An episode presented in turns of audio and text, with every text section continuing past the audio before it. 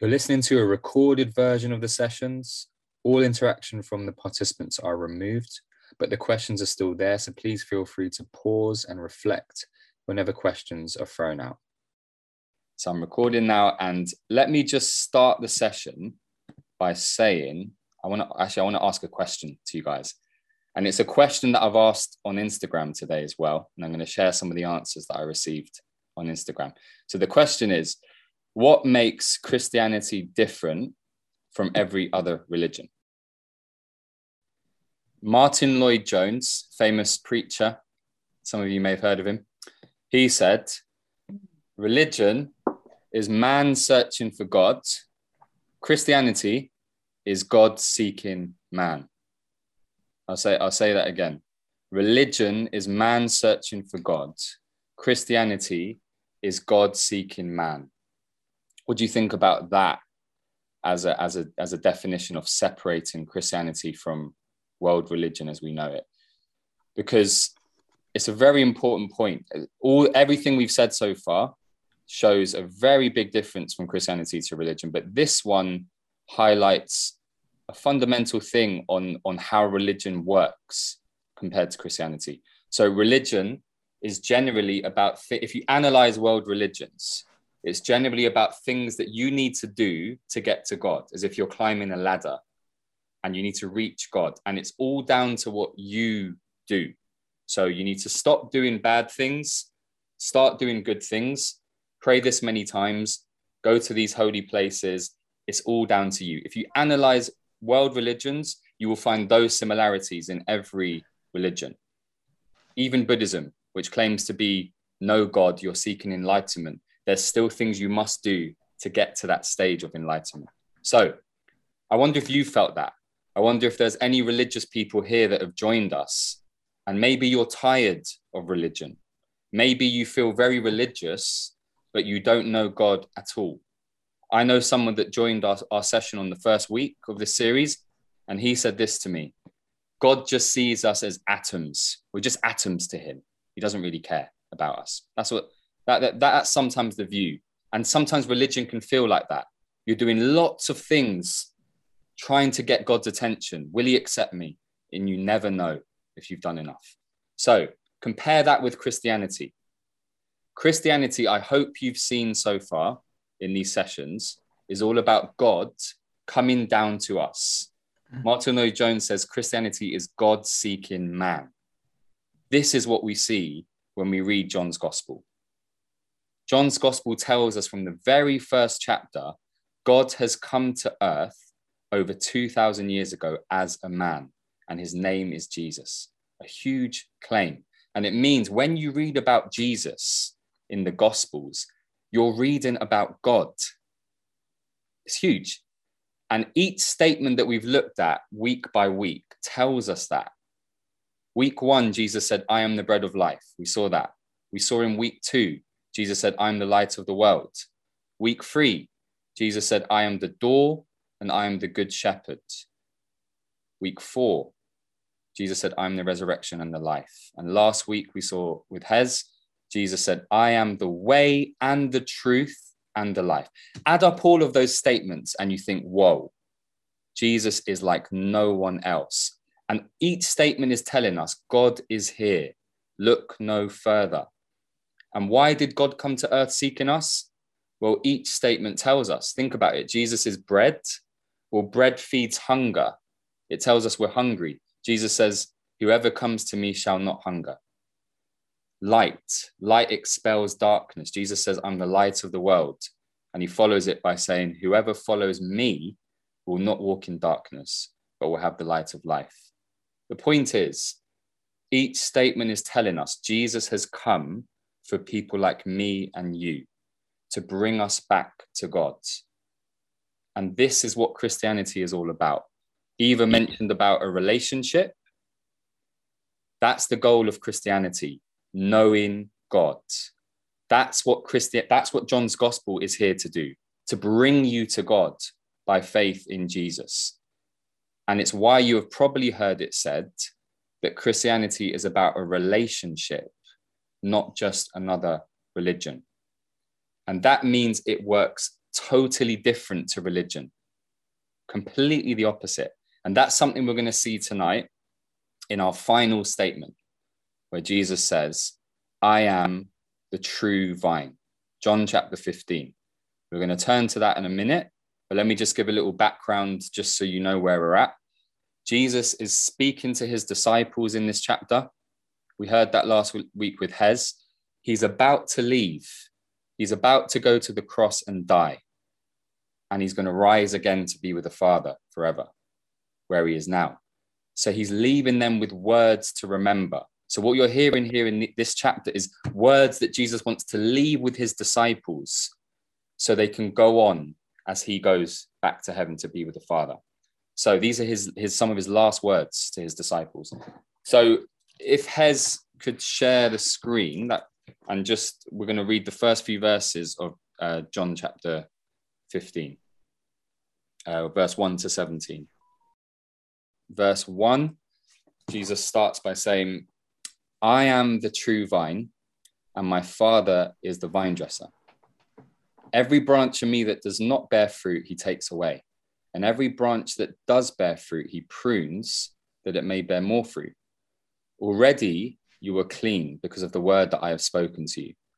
Abide in me, and I in you.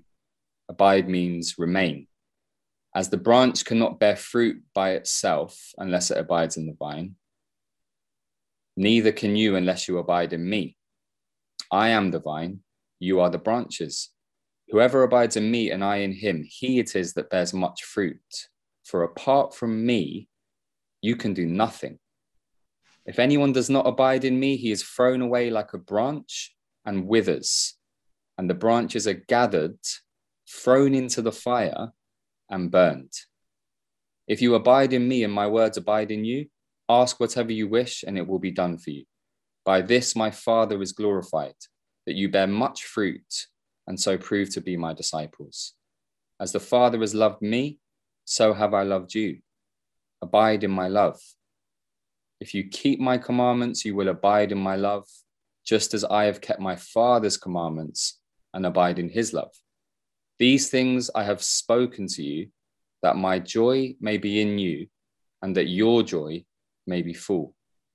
This is my commandment that you love one another as I have loved you. Greater love has no one than this that someone lay down his life for his friends. You are my friends if you do what I command you. No longer do I call you servants, for the servant does not know what his master is doing, but I've called you friends. For all that I've heard from my Father, I have made known to you. You did not choose me, but I chose you and appointed you that you should go and bear fruit and that your fruit should abide, so that whatever you ask the Father in my name, he may give it to you. These things I command you so that you will love one another. So that's some of Jesus' last words that he says to his disciples. And, and he's painting a picture of a vine here. You probably saw that straight away. A vine produces fruit, grapes. And in this picture, the vine is Jesus himself. We've seen that. I am the true vine, he says. And he says to the disciples, You are the branches, verse 5. So, primarily, this is a call for Christians to remain in Jesus, to be fruitful in their lives. But tonight, I want to show you that this speaks to all of us, not just Christians, and tells us a key truth that every human being needs to know and respond to. So, firstly, I want us to think about Jesus' choice of words here. Verse one I am the true vine. The fact he says true suggests that there's other vines, because think about it. If, imagine Coca Cola, they might say, We are the true cola, not Pepsi, not Tesco Value. We are the true cola. Or it could be even like Spurs saying, We are the true team in North London.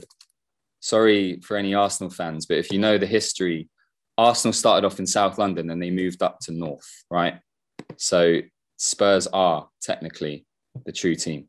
But anyway, matter aside, the point is Jesus' use of words here is suggesting that he's comparing himself to other vines by saying, I am the true vine.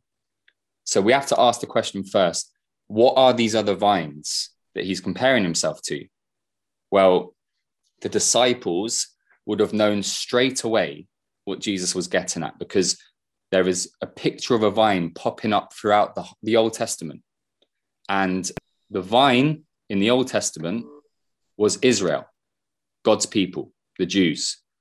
Isaiah, um, a book in the Old Testament, says it very clearly. Isaiah chapter 5, verse 7 says, For the vine, vineyard of the Lord of hosts is the house of Israel. So it's Israel. Israel is the vine, Israel is the, the vineyard, and it's made up of a whole nation of people. Israel, many people. And the point is, God planted it. So the point that's being made in the Old Testament is that for those of you who know, they were originally in Egypt, slaves. God takes them out, plants them in a new land, and gives them everything the nation of Israel. And he offered them a relationship. He would be their God, they would be his people. And the requirement was produce good fruit, like a vine. Ten Commandments. What's the heart of the Ten Commandments? For those of you that were with us in previous series, Where is the Love? We saw that love is at the heart of the Ten Commandments. Love God, love others, love your neighbor. If you love your neighbor, you're not going to steal. If you love your neighbor, you're not going to kill. If you love God, you're not going to worship idols. Makes sense. So you could see this as like the pinnacle of religion here. Israel had everything God's word, his commandments. He had, they had his presence in the temple. They could know God, the only nation in the whole world. God even says in Isaiah chapter 5, What more was there to do for my vineyard that I have not done? He's saying, I've given you everything. So you would have expected good results, right? Thinking about all Israel and everything that was done for them, you would have expected good results. But the big message about the vine in the Old Testament is that it completely failed. God looked for it to give sweet, nice grapes, but it gave bitter, sour, wild grapes. It says that in Isaiah 5 again.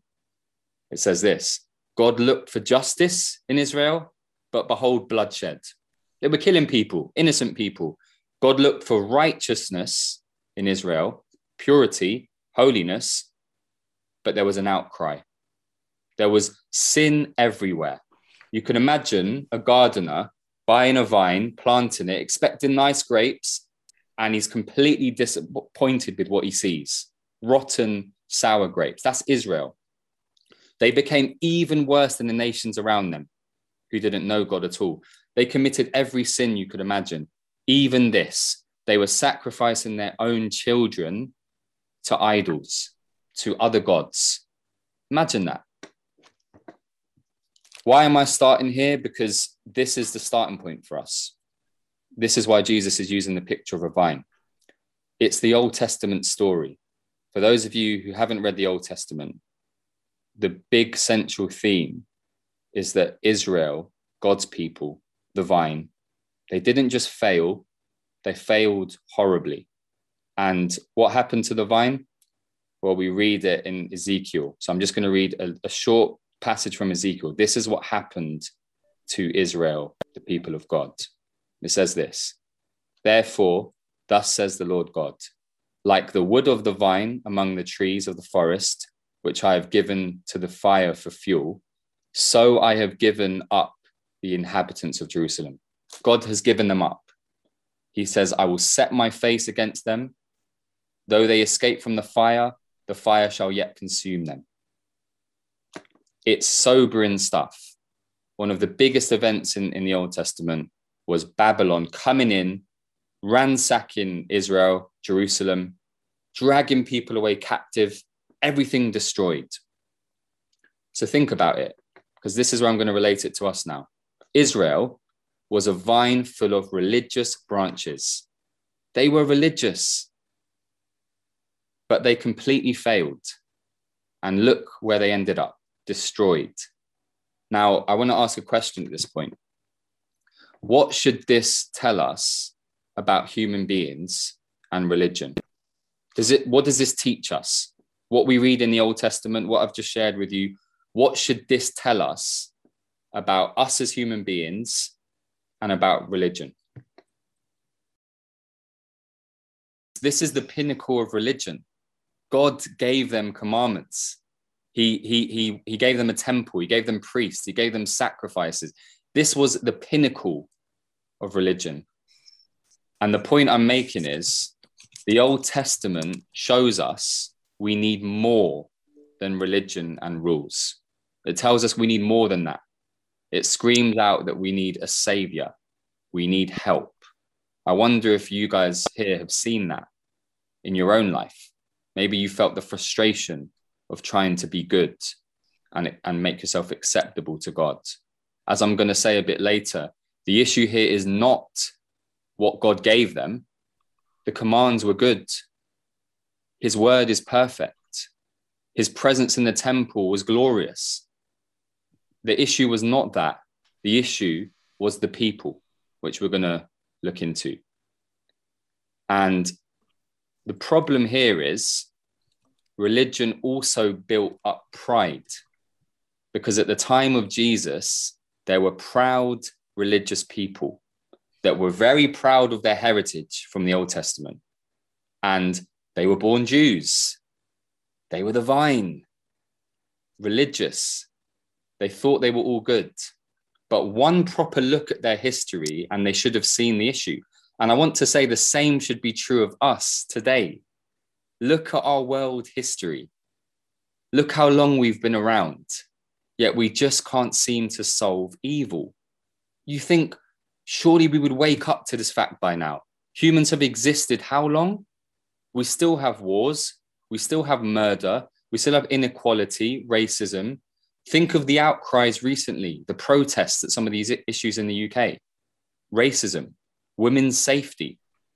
And the problem is we protest about it, but we can't seem to stop it. So, what do you guys suggest is the problem here? What needs to be done? Can, can anyone share thoughts on, on how these things can be solved? Because some people say we need more rules. Some people are saying that today, right now. Just, just like the Pharisees in Jesus' day, they were all about more rules. Some people say we need more education. I was watching a BBC program the other day, the news. People were being interviewed about this latest incident with um, the woman that died, sadly. And everyone on the street was saying, We need more education. We need to educate people. That's the answer. Can anyone share their thoughts on what the answer might be with this problem of evil that we have? what you said there, Lee, is interesting because the quote that I'm just about to read, tell, tell me what you think of this, right? So this is from, um, so Jesus said this um, in Mark 7. Um, Jesus says, What comes out of a person is what defiles him. So, so it's what comes out. And he says, For from within, out of the heart of man, come evil thoughts, sexual morality, theft, murder, adultery, coveting, wickedness, deceit, sensuality, envy, slander, pride, foolishness. All of these things come from within. All of these evil mm-hmm. things, sorry, he says, all of these evil things come from within and they defile a person.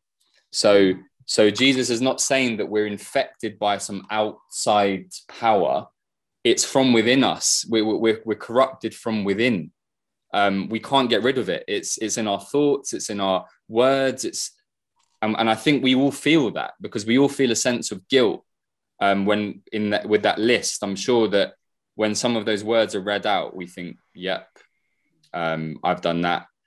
Um, so so so Jesus is suggesting that there is a something wrong with us as human beings from within. We produce lots of bad fruit from within, like a branch he's used the word branch in, in this chapter. We're like branches that produce bad fruit. So you can say we're bad branches. The issue is us. That's why the fruit that comes out is bad. That that's the point here. Yeah. And why are we like this? I'm sure some people are asking that question. Why didn't God make us good? Well, in the first three chapters of the Bible, Adam and Eve, they were like a vine. They were planted in the Garden of Eden. They were told to be fruitful. Beautiful picture. God was with them in the garden like a gardener, but the vine failed too. I said to you that Israel was a vine that failed. Adam and Eve failed. They rejected God. They sinned against him. They did yeah. Uh, exactly what he said not to do. And they produced hmm. bad fruit. The reason why our world is the way it is, the reason why we are the way we are, is because because of that first decision in the beginning from Adam and Eve, we are now born through them. So we've all been affected and corrupted by this. They rejected God. We now live in a world that is lost and far from God, which is why, which in the words of Jesus, we're producing so much bad fruit in our lives because we've been corrupted from within. We've, we, we, we've rejected our, our maker. And in, in, in, and, and also Lee, one more thing as well. Um, in the Old Testament, it says this as well, because you, because you asked about um, whether Jesus was saying a new teaching. I'm going to read to you exactly now the verse found in Isaiah. It says, None is righteous, no, not one. No one understands, no one seeks for God. All have turned aside. Together they have become worthless. No one does good, not even one. How, how is that for a statement about the human race? It's, it's everyone, not even one. And the, the point I want to go on to now is to follow on from that. Because remember, we're, we're comparing Jesus, the true vine, with the false vines, right? That's what we're doing. We're trying to see why he said he's the true vine. Isaiah says, Not even one has done good. Well, Jesus is the true vine. We're finally going to understand what he means by true vine now. Let's look at Jesus. We've looked at Israel, we've looked at Adam, we've looked at us. Let's look at Jesus. Jesus became one of us. That's the teaching of John. Jesus was planted here on earth, you could say, born as a man, yet he isn't like us. This is the wonder of John's gospel. He is the perfect human, the Son of God, God as a man, and he succeeded where Israel failed. He's the only one who did true good. He's the only one who produced good fruit. He always loved. He never sinned, never lusted once, never did any ounce of sin, always did what pleased God. And it stands in contrast to Israel and to us and to every religion. He says, I am the true vine. And by default, he's saying all else is false. And what I want to make as a side point is we still have many vines out there today. We have many religions saying, Come, join yourself to us. Come on, branches, come and join us. Come and find life. There's religious ones, there's spirituality, there's non religious, there's, you could call atheism. An, atheist would be the first to argue they're not religious, but if you analyze the life of an atheist, you might come to a different conclusion. I would even argue that things in our lives can do that. I had the experience of living for something that wasn't God. And it was like I joined myself to that person in a relationship and tried to draw life from them, but I was left empty. I wonder if you guys have had that experience, trying to find life in false vines. Jesus says, I am the true vine.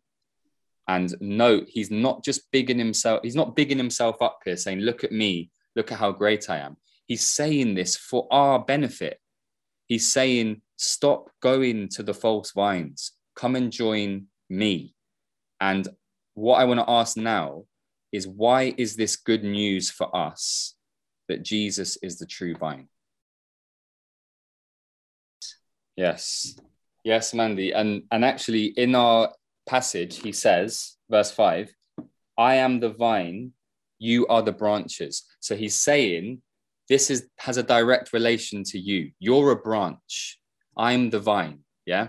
So that means you need to join yourself to the vine to find life. And what I want to look at now is what does it mean to join the vine, the true vine? What does it mean to become a Christian?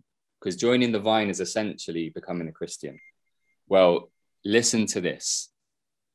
Jesus says in verse 3 to the disciples, Already you are clean, right?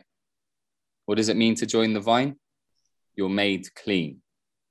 You may have been a bad branch before, you may have been full of bad fruit, but the minute you join the vine in faith, you're made clean.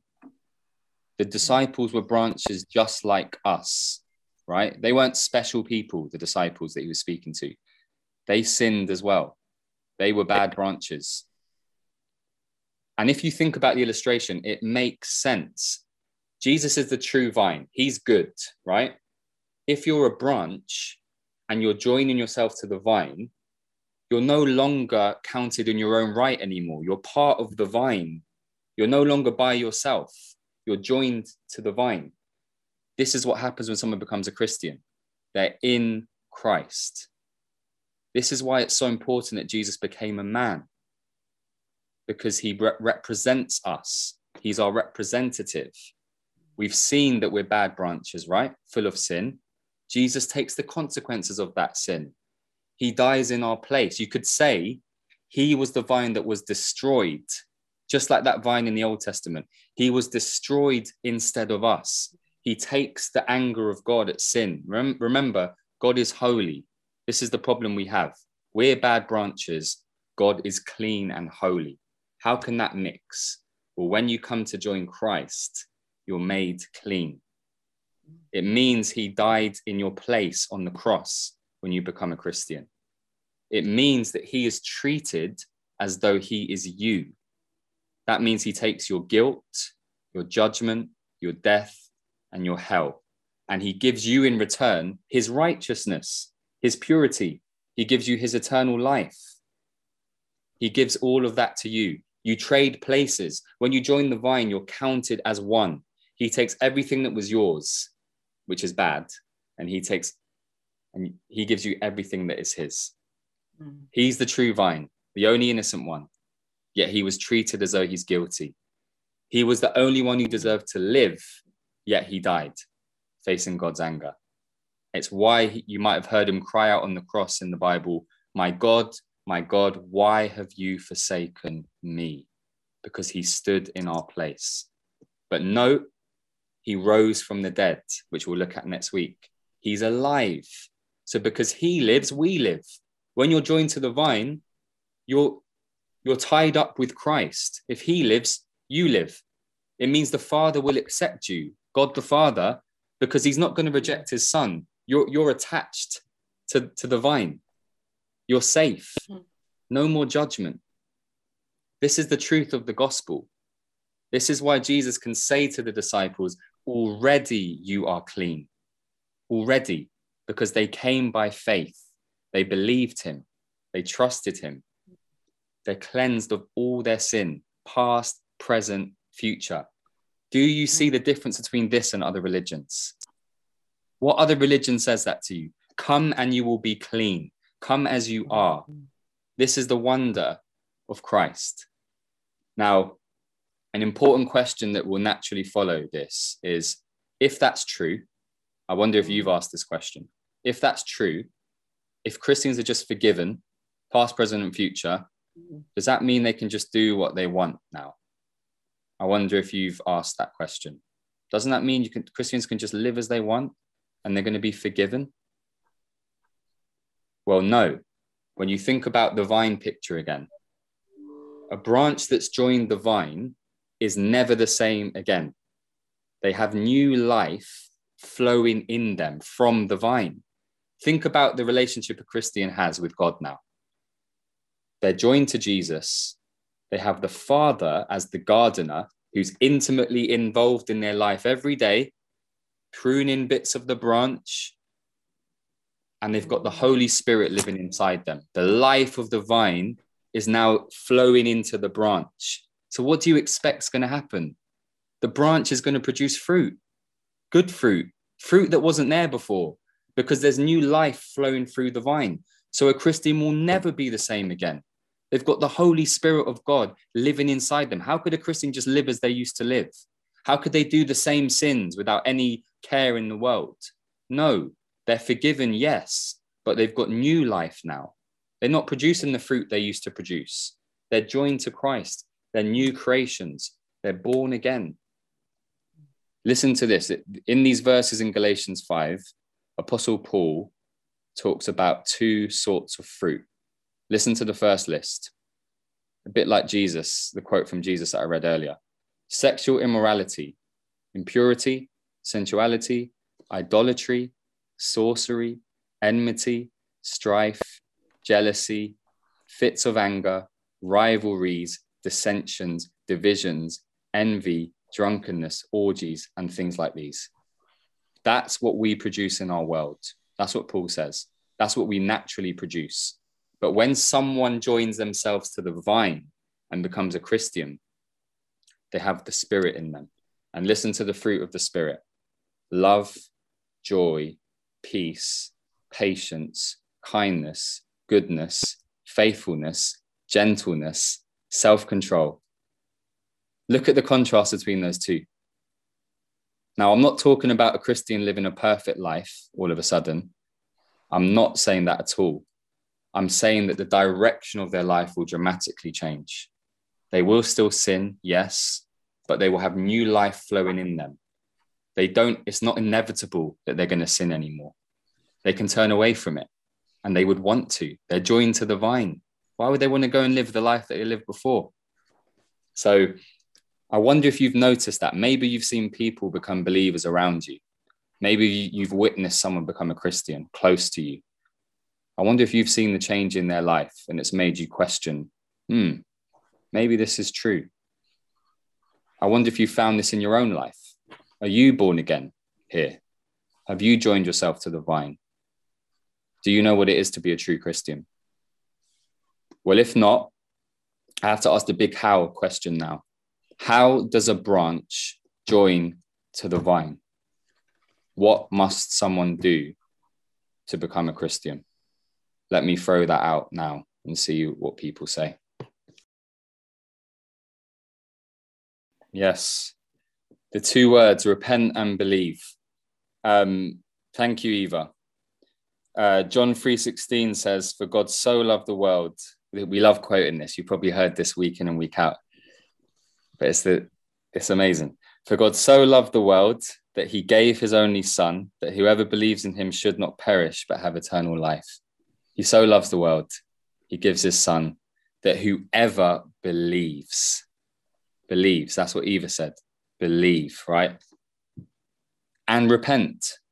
Eva, Eva mentioned repentance, which is important because when you believe, you're not just believing in who Christ is, you're believing in who you are a bad branch, a sinner. It's humbling. You're having to accept who you really are.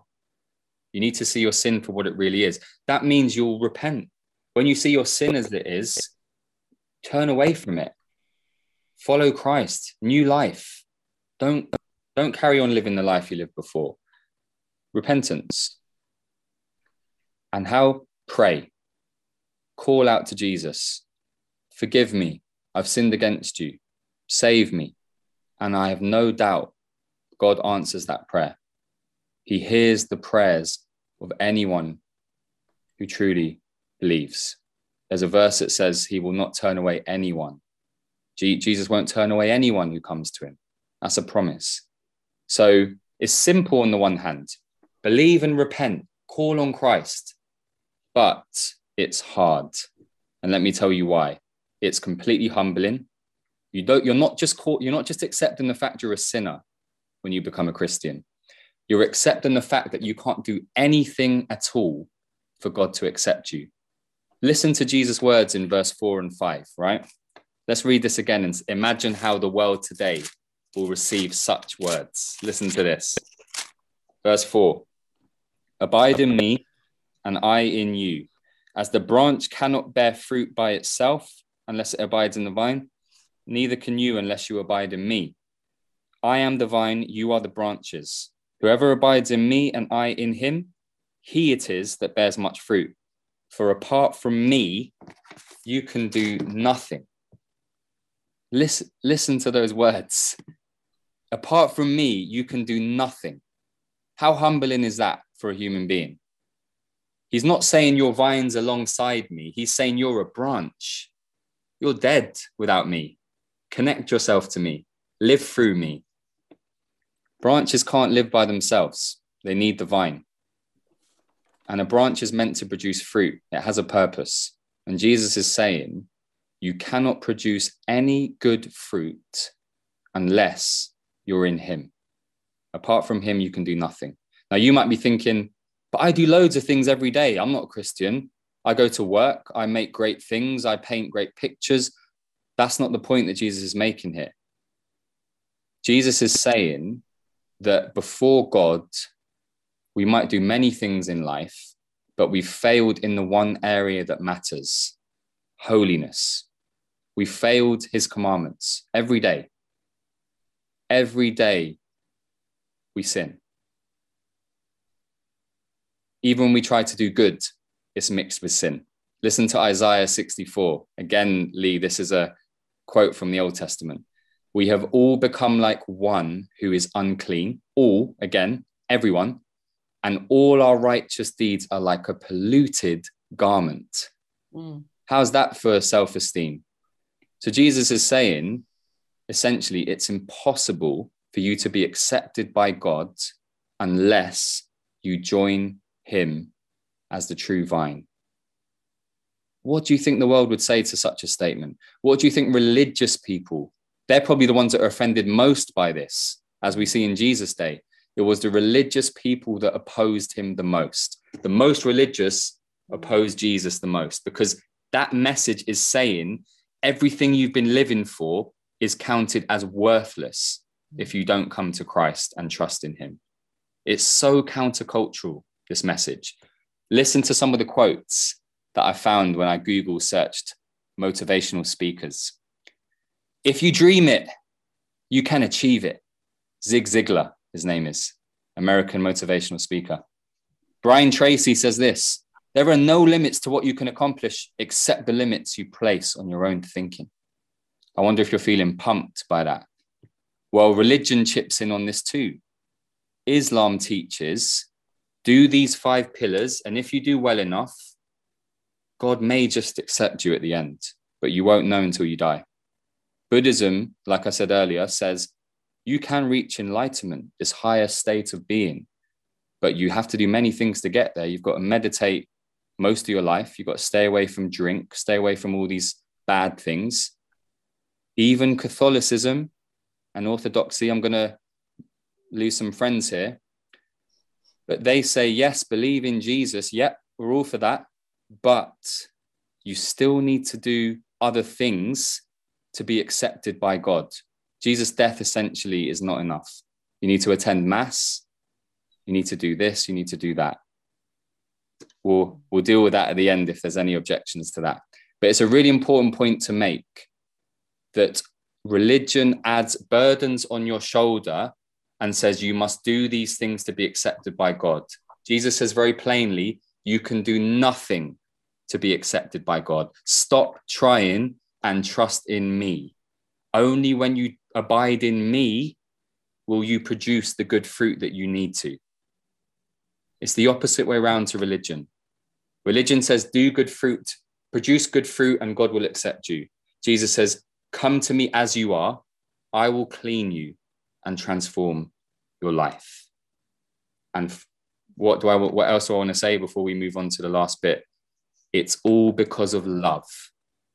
I would like to argue tonight that love is the missing ingredient in religion. Religion is dominated by fear and punishment the Bible says God is love. And love is the only reason that branches like us can be with God. We didn't deserve a thing. We did nothing but sin and reject God, but He brought us in. He gathered us as Christians to join the true vine. We didn't deserve that. It wasn't because we were good and worthy. It's because Jesus, what he says in, in verse 9 of our passage, he says, As the Father has loved me, so I have loved you. Abide in my love. He's telling disciples, Abide in my love, stay in my love. That's what they're called to do. Then he says in verse 13, Greater love has no one than this, that someone laid down his life for his friends. That's what Jesus did. He laid down his life, the greatest love ever. While we were still enemies, he laid down his life. And it makes sense then why a Christian is so full of joy, why they're happy to change their life, because they found the love of God. A Christian will say, Jesus gave his life for me. I've done nothing to deserve that. How could I not love in return? How could I go on sinning like I used to when I've been shown such love? Remember, a man doesn't cheat on his wife because she told him not to. It's because he loves her that he's faithful. And that's the heart of Christianity love. So I hope you've seen that tonight. I hope you've seen how unique Christianity is. It's none other than knowing God personally through Christ, the true vine. Closer than ever, by the way. He says, You in me, I in you. We're abiding in him, he's living in us by his spirit. What is closer than that? Do you want that?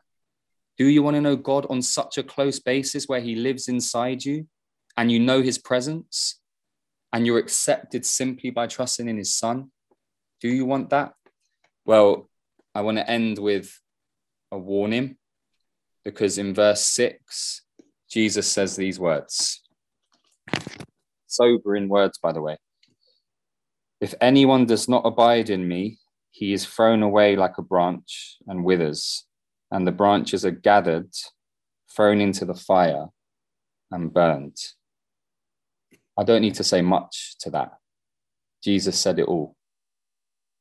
If you refuse to come to him and abide, he says, you're thrown away into the fire. And we can't read that without thinking about hell. Jesus spoke of hell many times. And I've got a quote from an article I was reading online. This is what it says Jesus doesn't only reference hell, he describes it in great detail.